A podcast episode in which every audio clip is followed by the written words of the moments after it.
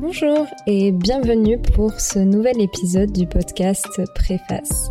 Préface est un podcast de discussion avec des auteurs et autrices de romans, de fiction, de polar, d'essais, de romans graphiques, mais aussi avec d'autres personnes qui gravitent autour de la discipline de l'écriture, comme des éditeurs et des éditrices, des critiques littéraires, des libraires. L'objectif de ce podcast est de donner la parole à ces personnes qui se cachent derrière les histoires que nous lisons mais aussi de démystifier et de rendre plus accessible la lecture et l'écriture. Les invités du podcast partagent leurs motivations, inspirations, méthodes ainsi que les défis qu'ils ont rencontrés. Dans cet épisode, je discute avec Julie Delestrange qui, à la suite d'un accident, a décidé de se consacrer à plein temps à l'écriture.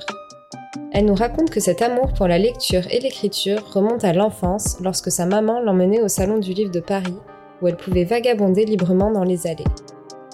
Elle nous partage son amour pour la littérature classique et son parcours jusqu'à la publication de son roman, La Nouvelle Arche, après 15 ans de travail d'écriture. Son prochain roman, Nous les Magnifiques, aux éditions Manzarine, sort la semaine prochaine, le 14 juin, en librairie. Je vous souhaite une bonne écoute.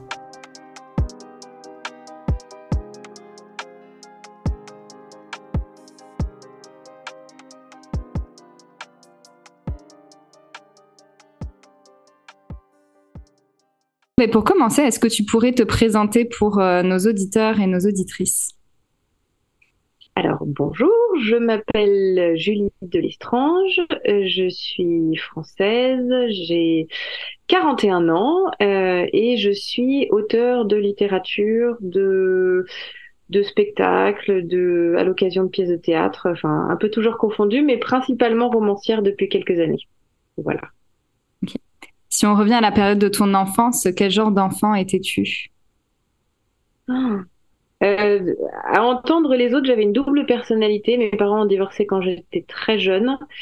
Et euh, j'avais deux familles qui, même si elles s'entendaient bien, avaient des, modes de fonctionnement très différents. Et donc, je me suis adaptée, je crois, aux deux schémas. Et donc, j'avais un peu un... un... J'ai très garçon manqué chez mon père, par exemple. Euh, j'étais en règle générale très garçon, ce qu'on appelle très garçon manqué. Mais euh, euh, et par exemple chez ma mère, je ne jouais qu'aux poupées, tu vois. Donc j'avais que des voitures et des robots chez mon père, que des poupées chez ma mère. Mais j'étais en règle générale plutôt joyeuse, très très assez dissipée quand même. Et en même temps, ma mère te dira que j'étais très sage. Donc tu vois, encore une fois, c'est vraiment difficile. J'étais très brouillon par contre. J'étais très, je me roulais partout dans la boue. Euh, la légende familiale veut que je rentrais jamais avec une tenue intacte le soir de l'école. Euh. Quel était ton rapport au livre? Est-ce que tu lisais, inventais des histoires ou écrivais lorsque tu étais enfant? Alors les trois, et j'adorais lire. Donc ça, effectivement, j'ai lu énormément. Il se trouve que ma mère était éditrice, non pas en littérature, mais dans le pratique mais dans la littérature, enfin dans les livres pratiques, euh, elle, guidait des, elle éditait des guides, etc. Mais donc néanmoins, elle avait accès euh, à ce monde-là et notamment au salon du livre, euh, auquel on se rendait, euh, le salon du livre de Paris, auquel on se rendait chaque année parce qu'elle devait y aller pour son travail. Et donc elle me lâchait en fait dans les allées parce qu'elle avait plein de partenaires, collaborateurs à voir. Et, et donc, j'ai un souvenir très précis de ça parce que c'était vraiment un monde extraordinaire qui s'ouvrait qui s'ouvrait à moi et, et j'avais euh, euh, j'avais un budget illimité c'est-à-dire euh, enfin évidemment avec un plafond et enfant bien sûr on, a un plafond beaucoup plus bas que, que, les adultes. Mais en tout cas je sais que je j'ai je crois n'avoir jamais entendu ma mère me dire non pour acheter un livre. J'avais carte blanche euh, même dans les librairies etc et donc il y avait un côté euh, Ouais, c'était c'était Noël quoi. Donc euh, à condition évidemment que je les lise derrière. Donc du coup j'ai vraiment profité de ça. J'avais pas tellement la télé. Euh, ma mère avait, avait un code sur la télé. Euh, et en plus j'étais l'aînée et j'étais seule devant, loin devant euh, mes frères et sœurs. Donc en fait oui la littérature, les histoires ont très vite été un échappatoire euh, et j'inventais, je, comme je jouais seule et que j'étais toute seule tout le temps, je me suis inventé des tas et des tas et des tas d'histoires. Je me souviens d'avoir fait des émissions de radio, alors j'avais 10 ans, je m'enregistrais sur mon, sur mon petit appareil euh, pourri à l'époque. J'écrivais, j'écris énormément dans des jours, dans des journaux, des journaux intimes. Euh, donc oui, que ce soit et, j'étais tout le temps, tout le temps, tout le temps dans la lune. Je me souviens qu'en cours c'était une catastrophe euh, et ça m'arrive encore maintenant. Euh, il m'arrive encore très fréquemment, quand on me parle, je, je, pars euh, loin, complètement ailleurs, et je reviens ensuite dans la conversation, j'ai raté tout le fil de la conversation. Donc maintenant, je sais donner l'illusion de suivre. Euh, mais à l'époque, à l'école, c'était une catastrophe parce que je pouvais passer une heure, deux heures euh, dans un monde, dans un monde parallèle et tout rater de la leçon. Enfin. Et est-ce que, est-ce que tu te souviens du premier livre que tu as lu ou d'un livre qui t'a particulièrement marqué? Je me souviens pas du premier livre que j'ai lu. Enfin, voilà. je me souviens pas parce que c'était probablement à l'école et je me souviens pas des. Mais en revanche, je me souviens des. Alors déjà, on m'a énormément lu d'histoires quand j'étais petite, avant que je sache lire. Donc là, c'est marrant parce que j'ai des j'ai des images de livres. L'autre jour, dans une librairie, en cherchant des livres pour mes enfants, je suis retombée complètement par hasard sur un livre qui qui, qui m'a effectivement euh, ramené euh, des années en arrière parce que je me souvenais des images donc c'est un livre qu'on me disait quand j'étais toute petite. Je me souviens d'Ernest et Célestine, tu vois, enfin des choses comme ça, la littérature jeunesse. Ça, j'ai des babards, j'ai des, des, des, aventures de babards, j'ai des images très précises en tête. Donc on m'a abreuvé de ça. On, on, lisait énormément d'histoires. Et ensuite, euh, je, me souviens avoir, euh, je me souviens pas tout, bizarrement toute la période primaire. Je me souviens pas de lecture marquante. Je pense que c'était un divertissement. Euh, euh, voilà, et qui me faisait pas particulièrement réfléchir ou qui me me prenait pas non plus. En revanche, à l'adolescence, j'ai adoré toute la saga des Arsène Lupin. Ça, je me souviens être littéralement tombée amoureuse de de ce personnage et de m'être fait une idée de la masculinité, de la masculinité pardon, qui. Donc je me souviens avoir été très éprise de ce personnage et puis tous les tous les trucs un peu d'horreur, j'aimais bien me faire un peu peur, enfin d'horreur. Euh, voilà, les histoires de vampires très gentillettes, mais enfin ou le fantôme de Canterville, enfin des, des choses comme ça. La littérature un peu un peu de frisson et puis euh, et puis voilà et puis d'aventure avec Arsène Lupin, ça je me souviens, oui. C'était genre de truc que je lisais euh, à l'adolescence. Aujourd'hui, je lis très peu de romans par exemple. Enfin, J'en lis quelques-uns, mais c'est rare. Et ceux que je lis euh, sont très rarement euh, issus de ce siècle ou du siècle passé. Euh, ça fait une dizaine d'années maintenant que je, je, lis, je lis très peu littérature contemporaine et en revanche, je, je, suis retombée dans toute la littérature classique, qu'on dit classique, euh, et que à que qu'on étudie tous au collège et au lycée, qu'à l'époque j'avais euh, complètement, euh, j'étais complètement passée à côté, parce que je trouvais ça rébarbatif, parce que parce qu'encore une fois j'étais pas dedans, et que voilà, j'étais ailleurs, j'étais dans parce la lune. Faut une, il faut une certaine maturité hein, pour lire ça, c'est pas forcément toujours évident. Hmm. Complètement. Et en même temps, si on si on nous faisait pas faire ça au collège et au lycée, est-ce qu'on y reviendrait plus tard, tu vois? C'est peut-être parce que justement euh, on nous a donné à lire ça euh, et même si à l'époque on comprenait pas qu'on avait les cerveaux trop immatures, trop jeunes, et que et qu'en plus de ça, ça traitait de sujets qui étaient complètement obsolètes, euh, désuets. Euh, néanmoins, ça donne quand même une idée du style. Et c'est vrai que quand maintenant je relis, euh, alors je suis loin, très loin d'avoir tout lu, tu vois, mais je, c'est vrai que sur ma table de chevet, il y a alors Zweig qui est mon qui est mon odeur de mon, mon odeur, joli lapsus, mon auteur de, de prédilection. Mais il y a aussi, euh, il y a Proust, Zola, Maupassant. J'ai découvert Maupassant parce que pour le coup je connaissais pas. Je suis tombée mais complètement en admiration devant son écriture, Victor Hugo, et, je suis dans ces cas-là autant fascinée par l'histoire qu'on nous raconte, c'est-à-dire que j'ai l'impression d'apprendre quelque chose en fait, parce que c'est l'histoire. Du coup, c'est un témoignage du passé. Donc j'ai l'impression d'apprendre quelque chose sur sur la manière dont les hommes et femmes vivaient auparavant la manière dont la société, et puis leur point de vue sur la société qui reste résolument moderne, c'est ça qui est incroyable, c'est que tu pourrais calquer euh, bon nombre de leurs impressions sur la société d'aujourd'hui, ça c'est assez fascinant. Euh, tu dis que pas grand chose ne bouge, mais euh, en plus de ça, sur la sur la manière euh, dont ils dont ils écrivaient, stricto sensu, c'est-à-dire que c'est la, la construction de la phrase, le vocabulaire, le c'est d'une richesse, mais moi j'ai l'impression j'ai l'impression de, d'assister. Enfin, quand je lis des, ces auteurs-là, pour moi, c'est, ce sont des, des artistes et c'est des prodiges. C'est-à-dire que c'est, vraiment, c'est, l'expression du génie, quoi. J'ai l'impression d'être devant, devant un génie et, d'ailleurs, sans, sans son, hein, ils sont, sont des génies. Et voilà. Et je, me délecte de ça, donc je lis pas très rapidement et je peux redire dix fois la même phrase en me disant mais oh, moi j'ai une grande soif d'apprendre. Je, je, vraiment je Je sais pas, c'est peut-être parce que j'ai pas, je l'ai pas assez fait plus jeune ou j'en sais rien, mais aujourd'hui j'ai vraiment, euh, ouais, j'ai soif d'apprendre et puis de pas seulement en littérature, dans, dans plein de domaines. Là, pour mon prochain livre, je vais rencontrer des chercheurs à Paris qui sont euh, neurologues et et qui, et qui ont très gentiment accepté de m'accueillir pour me montrer leurs expériences, je, je, me, jubile d'avance parce que je me dis que je vais encore pénétrer un autre monde. Euh, si on revient un petit peu euh, sur euh, ton parcours, est-ce que tu as est-ce que tu as fait des études? Dans quel domaine tu as travaillé? Ou tu travailles encore?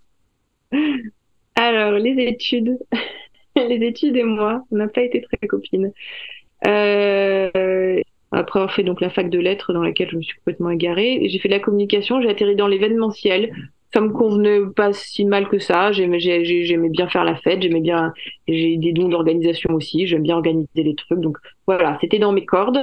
Euh, j'ai fait ça, sauf qu'à un moment donné, c'est quand même posé la question de un de ma légitimité et deux de l'utilité de ce que je faisais. Et je j'ai atterri dans une dans une, une société qui était très bien, mais euh, qui qui faisait, qui vendait, qui faisait du luxe, qui était spécialisé dans le luxe notamment.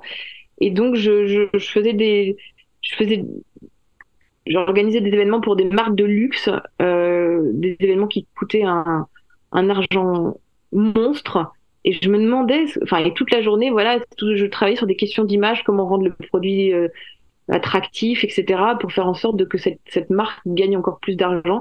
Et à un moment donné, quand même, je me, suis regardée dans la glace en me disant, mais un, j'ai très peu de, créativité dans ce que je fais, et trois, ça poursuit un intérêt qui est quand même euh, uniquement euh, mercantile et, et qui est à 10 000 lieues de ce que de ce que je veux vivre en fait.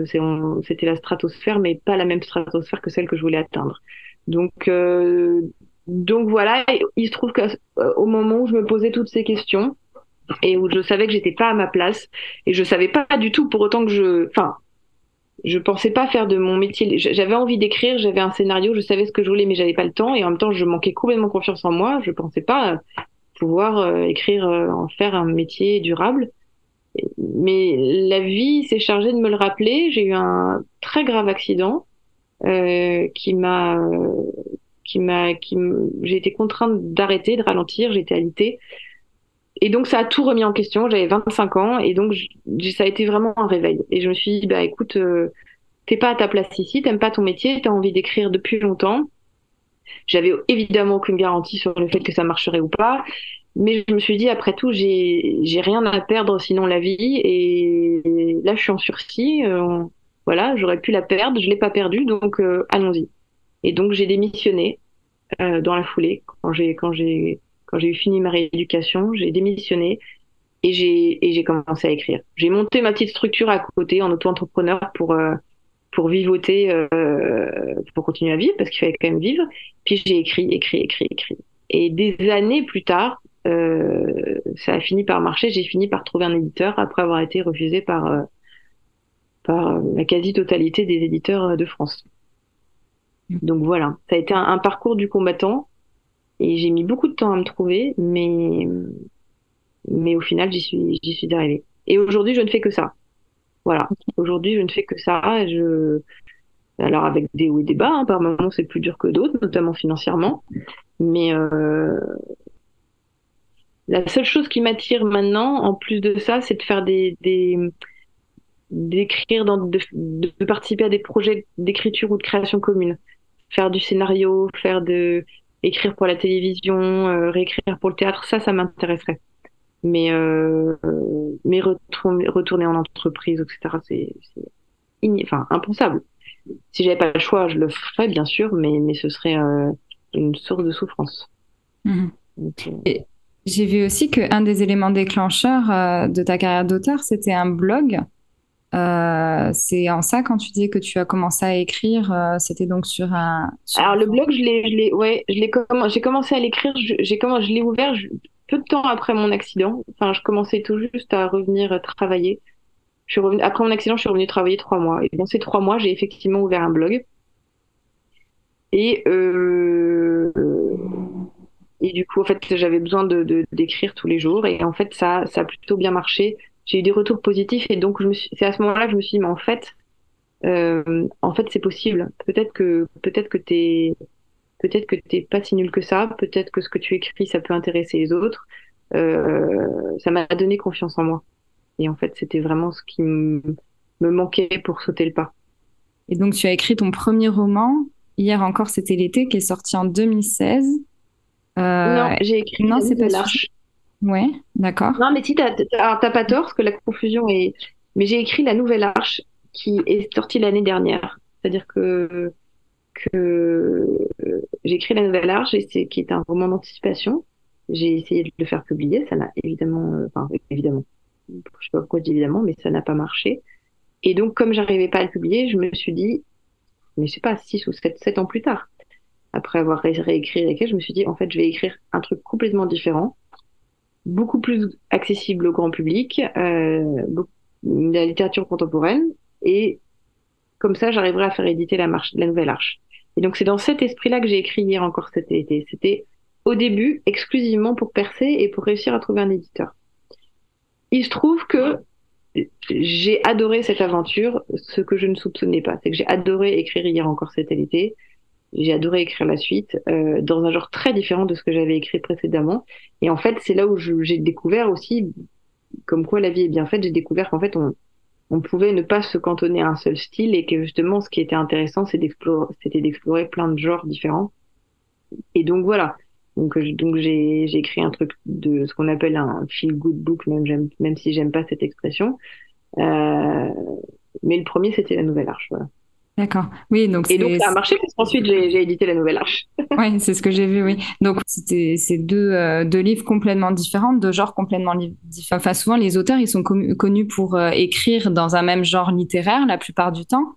Mais toi, donc c'est pas vraiment ton cas. Comment tu gère cette différence? Est-ce que à l'avenir, euh, tu aimerais euh, explorer d'autres genres littéraires, par exemple? Alors, écoute, le prochain, le prochain et traite de l'actualité d'une analyse d'une fracture sociétale autour de la religion, tu vois. Donc ça n'a rien à voir avec ce que j'ai écrit avant. Donc oui, j'ai en fait, je, en fait, je, je réfléchis pas en termes de genre, je réfléchis pas en termes de ce que j'ai envie d'écrire.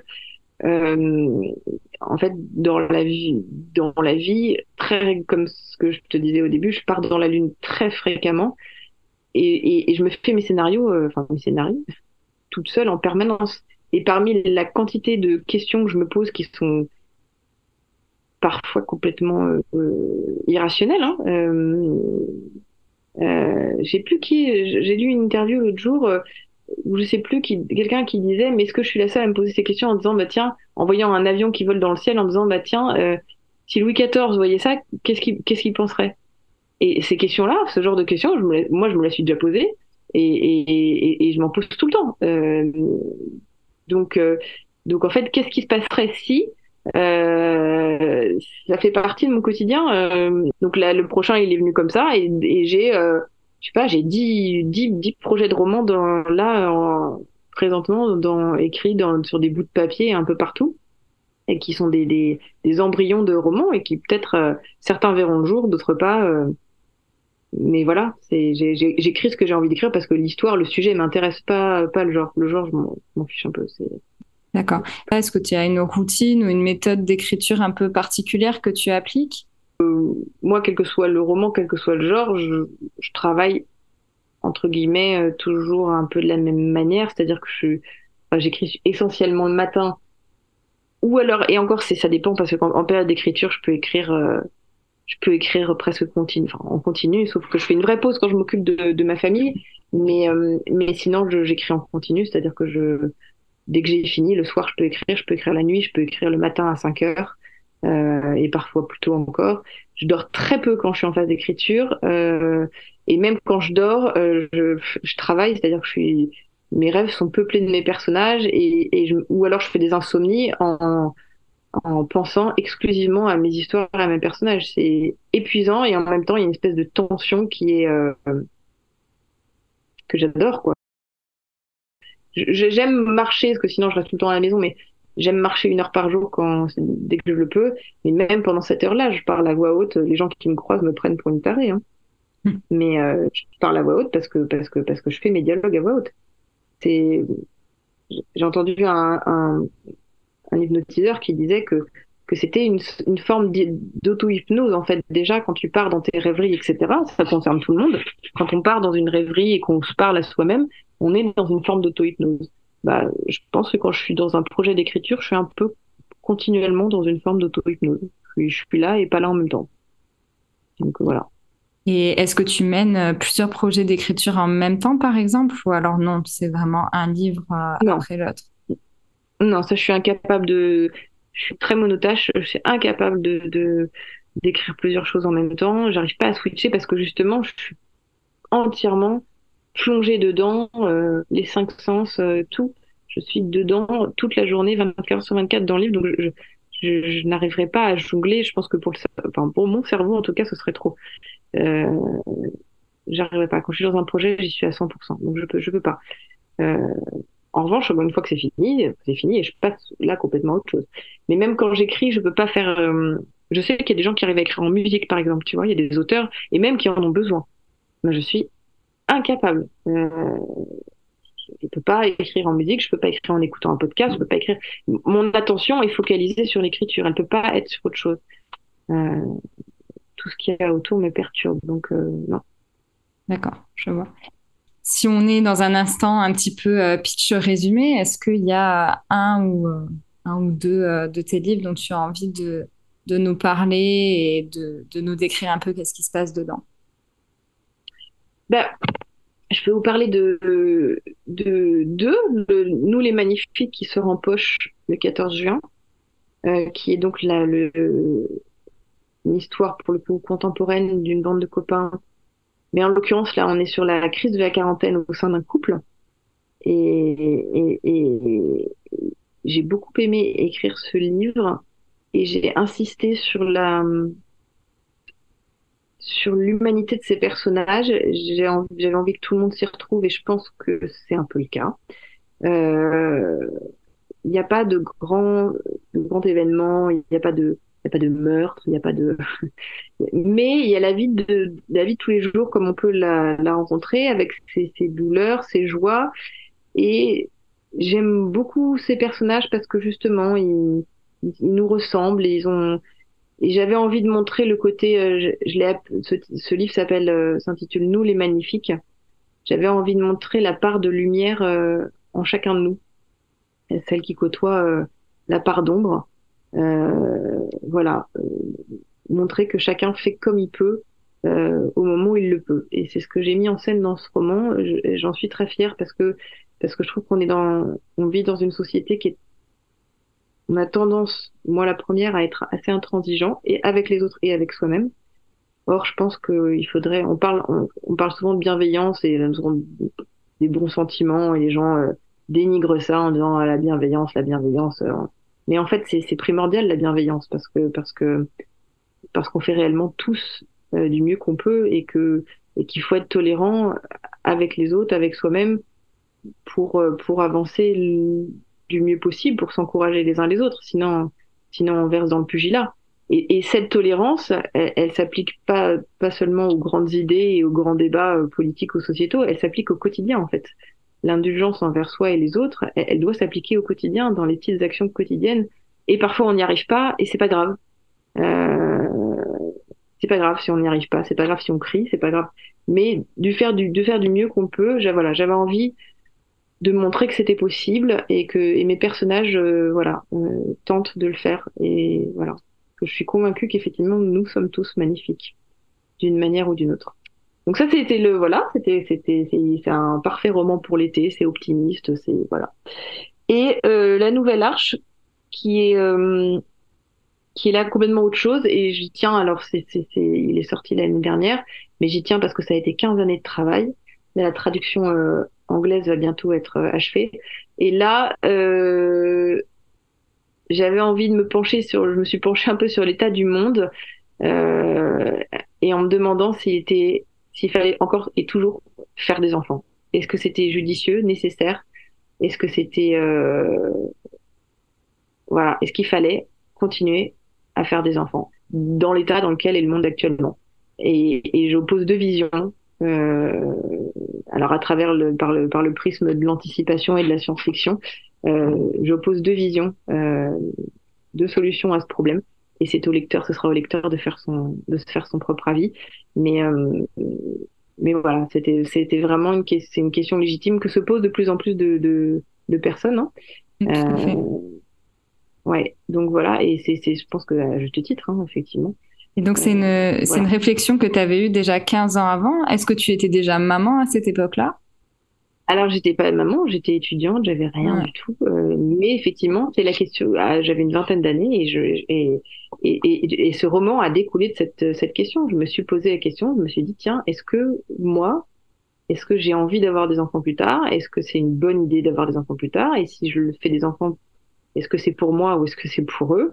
Euh, Est-ce que c'est pour euh, est-ce que est-ce que je poursuis un objectif purement égoïste ou bien est-ce que c'est au contraire euh, philanthrope parce que je mets au monde des enfants qui vont peut-être changer la société? Euh, toutes ces questions, je me les posais à 20 ans, alors peut-être pas en ces termes-là, mais du coup, ce, cette idée de roman, d'un seul coup, m'est tombée, le scénario m'est tombé sur la tête. Et j'ai trouvé que le scénario était fascinant parce que pour le coup, là, c'est un livre à suspense, avec un côté un peu thriller, un roman d'aventure qui n'a rien à voir avec l'autre. Et euh, mais voilà, qui conduit cette réflexion. Voilà. Et qui a dû sans doute aussi un petit peu évoluer entre euh, la première euh, la première version d'il y a 15 ans et puis. Bien sûr. Oh là là, c'était. Je comprends, je comprends qu'il ait été refusé par tous les éditeurs à l'époque parce que c'était c'était complètement indigeste et, je regrette pas d'avoir mis finalement 15 ans et même plus, tu vois, parce que à l'avoir travaillé, retravaillé, il fait 800 pages, hein, donc il faut, faut et donc, sur 800 pages euh, publiées, il y en a eu 1500 décrites, hein, la moitié à... Et donc, en fait, euh, je regrette pas du tout parce que ça, ça a été un, ça a été mon Everest, mais, euh, mais c'est, mais voilà, c'était un, un, challenge sur des années et des années, et finalement de se battre soi-même, de progresser soi-même, ça a été une grande fierté, vraiment une grande fierté, de, d'être arrivé au bout du truc et de me dire, et c'est peut-être pas fini, tu vois, même là encore, il est évidemment perfectible. Euh, j'espère qu'il va être adapté à l'écran et, et, j'aurais très envie de participer à ça. Euh, mais voilà, de, faire quelque chose toute seule euh, et, parce qu'en plus je me suis battue contre vents et marées pour faire exister ce livre parce qu'il a fallu convaincre la terre entière qu'il était bien et qu'il fallait l'éditer. Euh, et bah t'arrives à la fin de ça et tu te dis bah je peux être fière de moi parce que sans mon travail, sans cette lutte acharnée, il n'aurait pas vu le jour et, et voilà, c'est très satisfaisant. Ça a été épuisant, ça a été, j'ai beaucoup pleuré, je me suis beaucoup remise en question, j'ai mais en même temps, euh, quelle satisfaction d'être arrivé à, à, produire ça, tu vois, de, comme un exploit sportif en fait, hein, comme euh, comme chacun, on a toujours, on a des victoires dans nos vies, ce sont les victoires de la vie quand on quand on réussit à faire quelque chose qu'on a désiré pendant longtemps et qu'on a vaincu, euh, on a surmonté des tonnes d'obstacles. Quelle satisfaction quelle fierté d'y arriver enfin. Est-ce que tu as eu un ou plusieurs mentors, des personnes qui t'ont poussé, motivé, qui ont cru en toi justement? Alors euh, oui, je les remercie dans, je les remercie dans un de mes livres. Je pense que c'est effectivement, tu fais très bien d'en parler parce que c'est, euh, mais pour tout, hein, quelles que, que soient les choses qu'on fait dans la vie en fait, si t'es pas poussé, enfin, si, si tu manques de confiance en toi et si t'es pas poussé par les autres, t'arrives à rien, en fait. Non pas parce que tu n'es pas doué, mais parce que, parce que, parce que, parce qu'on te sape à, on te sape à la base, en fait. Et donc, oui, j'ai eu, alors, mes parents, hein, et bizarrement, j'étais sûre qu'en leur disant, bah, tiens, je vais écrire, euh, ils me soutiendraient pas. Et en fait, c'est eux qui m'ont témoigné le plus grand soutien. Euh, alors que tu vois, je quittais un travail dans lequel j'étais installée, j'avais quand même 25 ans. Donc 25 ans, c'est l'âge auquel normalement tu bah, voilà, tu, tu te lances vraiment à fond dans la vie professionnelle, quoi. Tu, tu, tu, tu remets pas, tu, tu, tu, tu, tu fous pas tout en l'air. Euh, voilà. Et, bizarrement, ils ont pas eu peur pour moi, ou alors s'ils ont eu peur, ils me l'ont pas dit. Et ils m'ont, ils m'ont encouragé, ils m'ont dit, bah écoute, vas-y, allez, fonce. Euh, ma mère m'a quand même dit, euh, ce sera pas facile. Euh, tu choisis quelque chose de difficile, mais euh, mais ça ira. accroche-toi, vas-y. Euh, donc oui, je, crois que je leur dois, euh, je leur dois énormément. Et bizarrement, mes amis et tous mes amis euh, proches et même les amis éloignés, à qui j'avais très peur de le dire. En fait, j'avais peur qu'on se moque de moi, j'avais peur. Et en fait, tout le monde m'a encouragé. Tout le monde m'a dit, bah c'est super, vas-y. est-ce que, est-ce que tu as des recommandations littéraires, un livre, une bande dessinée, une pièce de théâtre qui t'a particulièrement plu ou inspiré? Ça peut être quelque chose de récent que, que tu as lu ou vu récemment, ou quelque chose de plus ancien? Alors oui, c'est le, dernier gros livre que j'ai lu, c'est Le Monde d'hier de Zweig. Toujours, hein, pardon, je reviens toujours, mais cet homme était. Euh, c'est son roman euh, autobiographique et il parle de, de ses débuts à Vienne jusqu'à son jusqu'à son exil au Brésil après la deuxième guerre mondiale, enfin pendant la, deuxième guerre mondiale. Euh, et il a un point de vue, il raconte ce siècle, demi-siècle, euh, c'est passionnant parce qu'on voit tous les changements de vie sociétaux. D'abord, c'est très bien écrit, parce que Zweig a une plume incroyable. Et en plus de ça, ça il porte un regard sur le monde qui est, ça pourrait presque être écrit aujourd'hui, quoi. Vraiment, c'est, c'est ça qui est dingue. Il raconte que quand lui était jeune, tu, donc c'était il y a pas très longtemps, hein, c'était, c'était en 1900 et quelques, euh, et ben, tu pouvais voyager euh, comme tu le voulais dans le monde entier. Jamais on te demandait de passeport, de rien. Tu sautais dans un train et puis il t'emmenait là, où tu voulais. Il n'y avait pas de frontières, il n'y avait pas de, il y avait pas de, il y avait pas de contrôle, il y avait pas de, tu, tu faisais, tu avais une liberté absolument totale. Quand aujourd'hui tu vois les murs s'ériger dans le monde entier, comment on est arrivé à, à mettre des barrières partout pour empêcher de, c'est, voilà. Et Zweig décrit très bien ça. Et, ce, ce, livre, et pour ça, est passionnant parce que ça, ça te, tu, tu, tu comprends tout, tout, tout, tout, toute la progression de l'idéologie qui a construit, qui a conduit, pardon, à cette absurdité et au monde dans lequel on est aujourd'hui, en espérant que, euh, que, que, voilà, que certaines choses ne se reproduisent pas. Voilà, c'est pas très gai. Je suis désolée, je, je finis sur une manque un peu d'optimisme, mais en même temps, c'est très intéressant parce qu'il faut. Mm. C'est un, un précepte bien connu, mais l'histoire se répète sans cesse. Et pourtant, on a tendance à l'oublier. Mais donc, des lectures comme ça, je trouve, me paraissent euh, absolument primordiales. Voilà, mm. faut pas oublier. Ça a l'air très intéressant. En tout cas, je mettrai euh, tout ça dans les notes, euh, dans les notes du podcast. Et puis moi-même, j'irai, regarder ce livre. Je te conseille. Je ne connais pas. Vivement. Quelques petits mots de la fin, mais est-ce que tu aurais un conseil à donner à une personne qui souhaiterait se lancer dans le défi de l'écriture? Toujours y croire. c'est un conseil que je, me donne à moi aussi. Hein. Toujours y croire et, et travailler sans relâche. Je ne sais plus qui a dit que le talent, c'était 1% d'inspiration, 99% de, de travail. Euh, je sais plus qui a dit ça malheureusement. Je souscris tout à fait à cette euh, voilà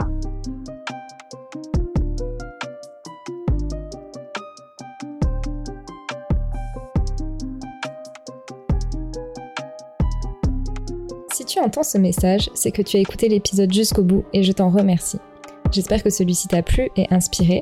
N'hésite pas à partager, commenter, noter ou même à me contacter sur Facebook, Instagram ou par email. Tous les liens se trouvent en description du podcast. Je te dis à très bientôt pour un nouvel épisode.